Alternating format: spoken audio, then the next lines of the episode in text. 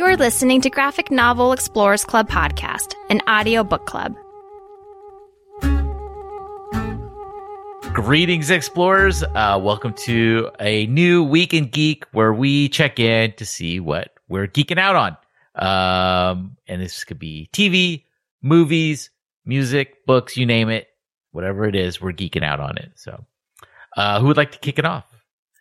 Yeah, I've been consuming a lot of geeky material this week. Let's see. I've been watching Book of Boba Fett, which, despite some of the haters, I think it's a fantastic show. I've been consuming Peacemaker, the show, which is a spinoff of The Suicide Squad, which I thought was fantastic. And I've been doing a replay of the Mass Effect trilogy, the Legendary Series, on my Xbox. So that's been taking up most of my time when I'm neglecting my children. I mean, watching my children. What do you like about Book of Boba Fett? Because my problem with it has been the best episode was the one without Boba Fett. Well, that's a really strong episode, and props to Bryce Dallas Howard, who previously directed a few episodes of The Mandalorian as well. I really enjoy it. I think it's an interesting journey of how Boba Fett has transformed himself from this, selfish bounty hunter to someone who's really trying to, take a different path in his life. And honestly, I don't think it's totally different from who the inherent character is, going back to Jango.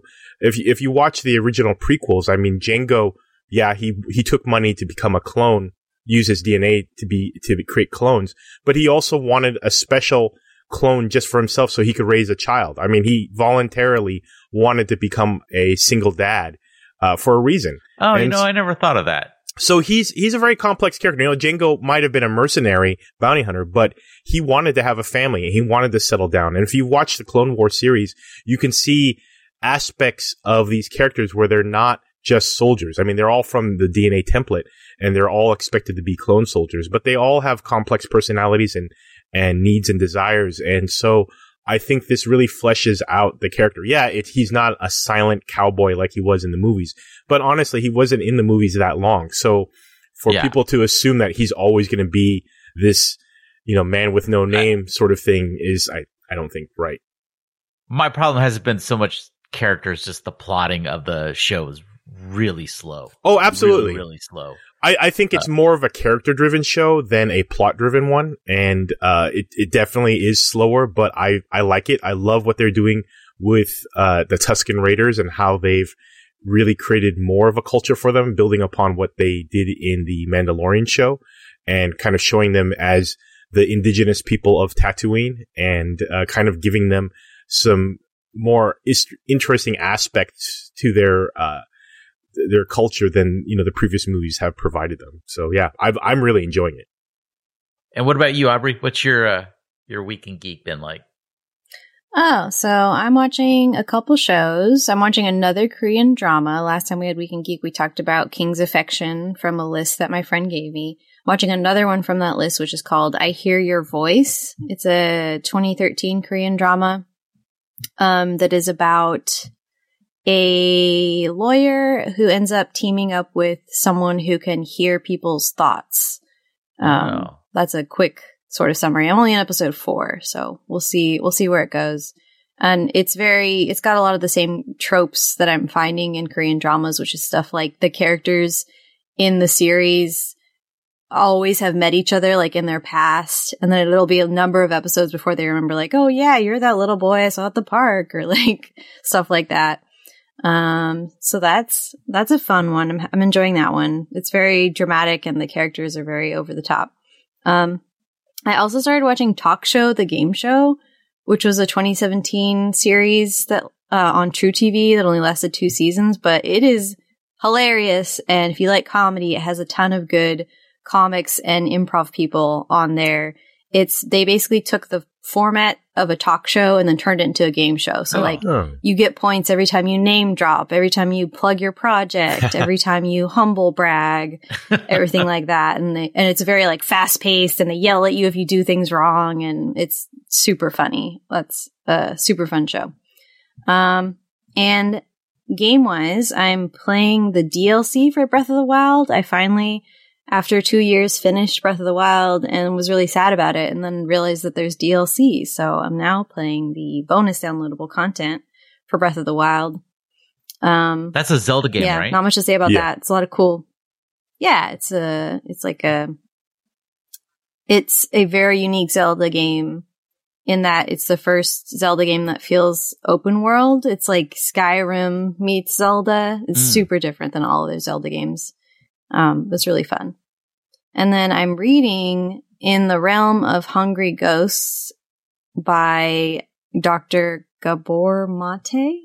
Hopefully I said his name right. I'm not very far into it, but he is a doctor who studies addiction and works with people who struggle with addiction. And his book is supposed to be very groundbreaking in terms of painting people with addiction as people, like as humans, and exploring all the reasons that people get addicted and how it's not as simple as like, it's just brain chemicals and all the things that drive people to addiction and what keeps them trapped there. And a lot of people have said like, he saved me from addiction. Like I read his book about why I was addicted and now I'm not addicted because I was like, oh, no one ever talked to me like this before. And also a really useful book for parents who have lost kids to addiction too, of being like, oh, I understand like what my son was going through now. So it's a very cool book so far. Very interesting. Very sad. Very interesting. Oh.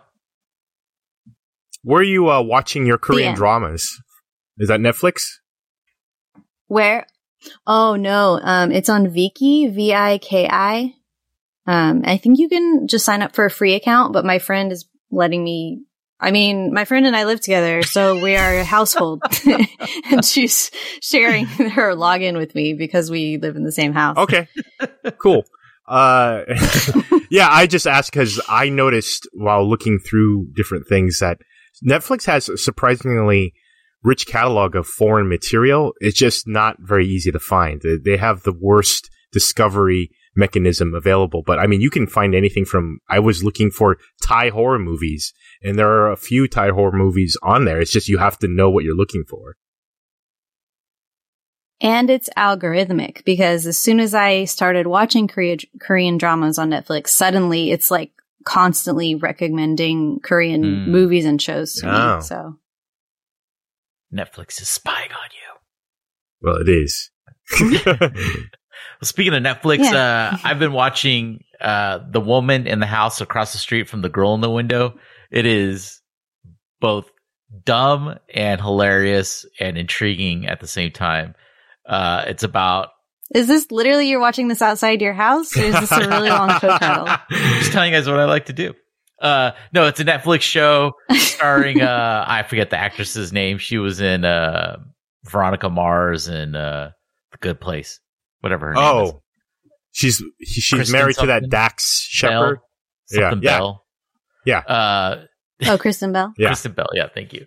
Yeah, it's called her new Netflix show is called The Woman in the House Across the Street from the Girl in the Window, and it's a parody-ish of the murder mystery where she's a widow or she's grieving, something like that, and then something is going on across the street and she's the only one that can figure it out. But there's a lot of wordplay and just dumb stuff that happens, but they do it so well, tongue in cheek. It's great. I highly recommend it. Both my girlfriend and I enjoyed watching it, her for the murder mystery stuff and me just for the dumb parts of it. Really loved it. And then I've been reading Monk by Yusef Dadudi. It's a biography, graphic novel about Thelonious Monk and his benefactor. I'm going to butcher her name. Pananochia de Konings Raider.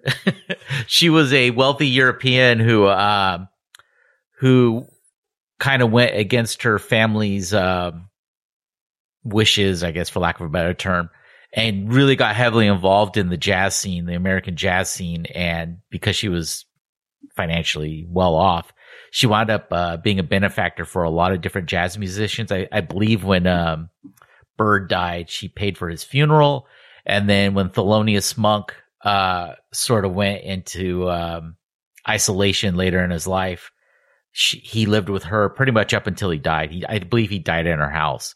And other jazz, all the jazz greats, one way or another, I think crossed her path, either as a fan, or she became friends with them, or was a benefactor in one way or another. So it's really beautifully drawn, well told story. It kind of flashes back and forth at different points in both of their lives. And then you just kind of get to see Thelonious Monk at the end of his life, how he kind of had some interesting theories about things. But it's a really good read. I highly recommend it. Definitely check it out. And then I've been listening to Angel Olsen, and I went through a spell a couple years ago. I got really into Angel Olsen, and then I kind of stopped listening to her for a little while, and I've gotten back into her again. In fact, I bought two of her more recent albums. And then this younger than me anyways, Australian singer named Julia Jacklin. I've been listening to her like crazy lately. She's got this great song called Pool Party that I really enjoy. So that's been my week in geek. Oh, I forgot to add, because I missed the first episode. That week that we recorded the first episode, I binged all of Station 11, which was on HBO Max. Highly recommend the show, although it has kind of a dark topic. It starts off with basically the 99% of the world dies from a super flu. It was based on a book that came out well before COVID. They started filming before COVID, but then had to stop because of COVID, and then had to finish up during COVID. So a little surreal meta, life imitates art sort of thing. But it's an amazing story. It does seem like it's a tough topic to watch, but it's honestly a beautiful story. Lots of custom folk music they created for the series itself, as well as some pop culture tunes. And it's just really powerful. And in the central aspect of the story involves a graphic novel that inspires. It's a fictional graphic novel within the universe that inspires two of the main characters. And I hadn't cried during a show as much as I had this one. So I highly recommend it if you feel like you're prepared to watch basically the story of a super flu taking out most of the world, which I understand is a little too close to home, but amazing, beautiful story that I definitely find some time to watch it if you can. Cool. All right. Thanks for the recommendation. Well, since you mentioned music, Johnny, I just wanted to put out there that I'm listening to Neil Young and Joni Mitchell on Apple Music specifically. That's it. Not Spotify. Can I just say that, right. that's only annoyed me only because I never use Spotify. And then I thought, okay, this will be the year I use Spotify because everyone does that. That music wrap up at the end of the year, and I was always left out. So I said, okay, I'm going to commit. I ported over like my playlists from Apple Music and Amazon Music. And then suddenly they got, Milkshake Ducked. And now I can't use my Spotify. So anyway. All right. Well, that's been our week. I'm sorry for your loss. Yeah. Sorry, Dennis. We'll mourn. We'll pour one out for your Spotify list. But, I was saying I was the first one who didn't use Spotify. That's all I'm saying. Hipster. Yeah. All right. Well, thanks for listening. That's been our should we try to harmonize it on the way out? That's been our Weekend Geek. Weekend Geek. Thanks for listening. We'll be back in a week with a regular episode. Bye. Adios. Bye. Weekend.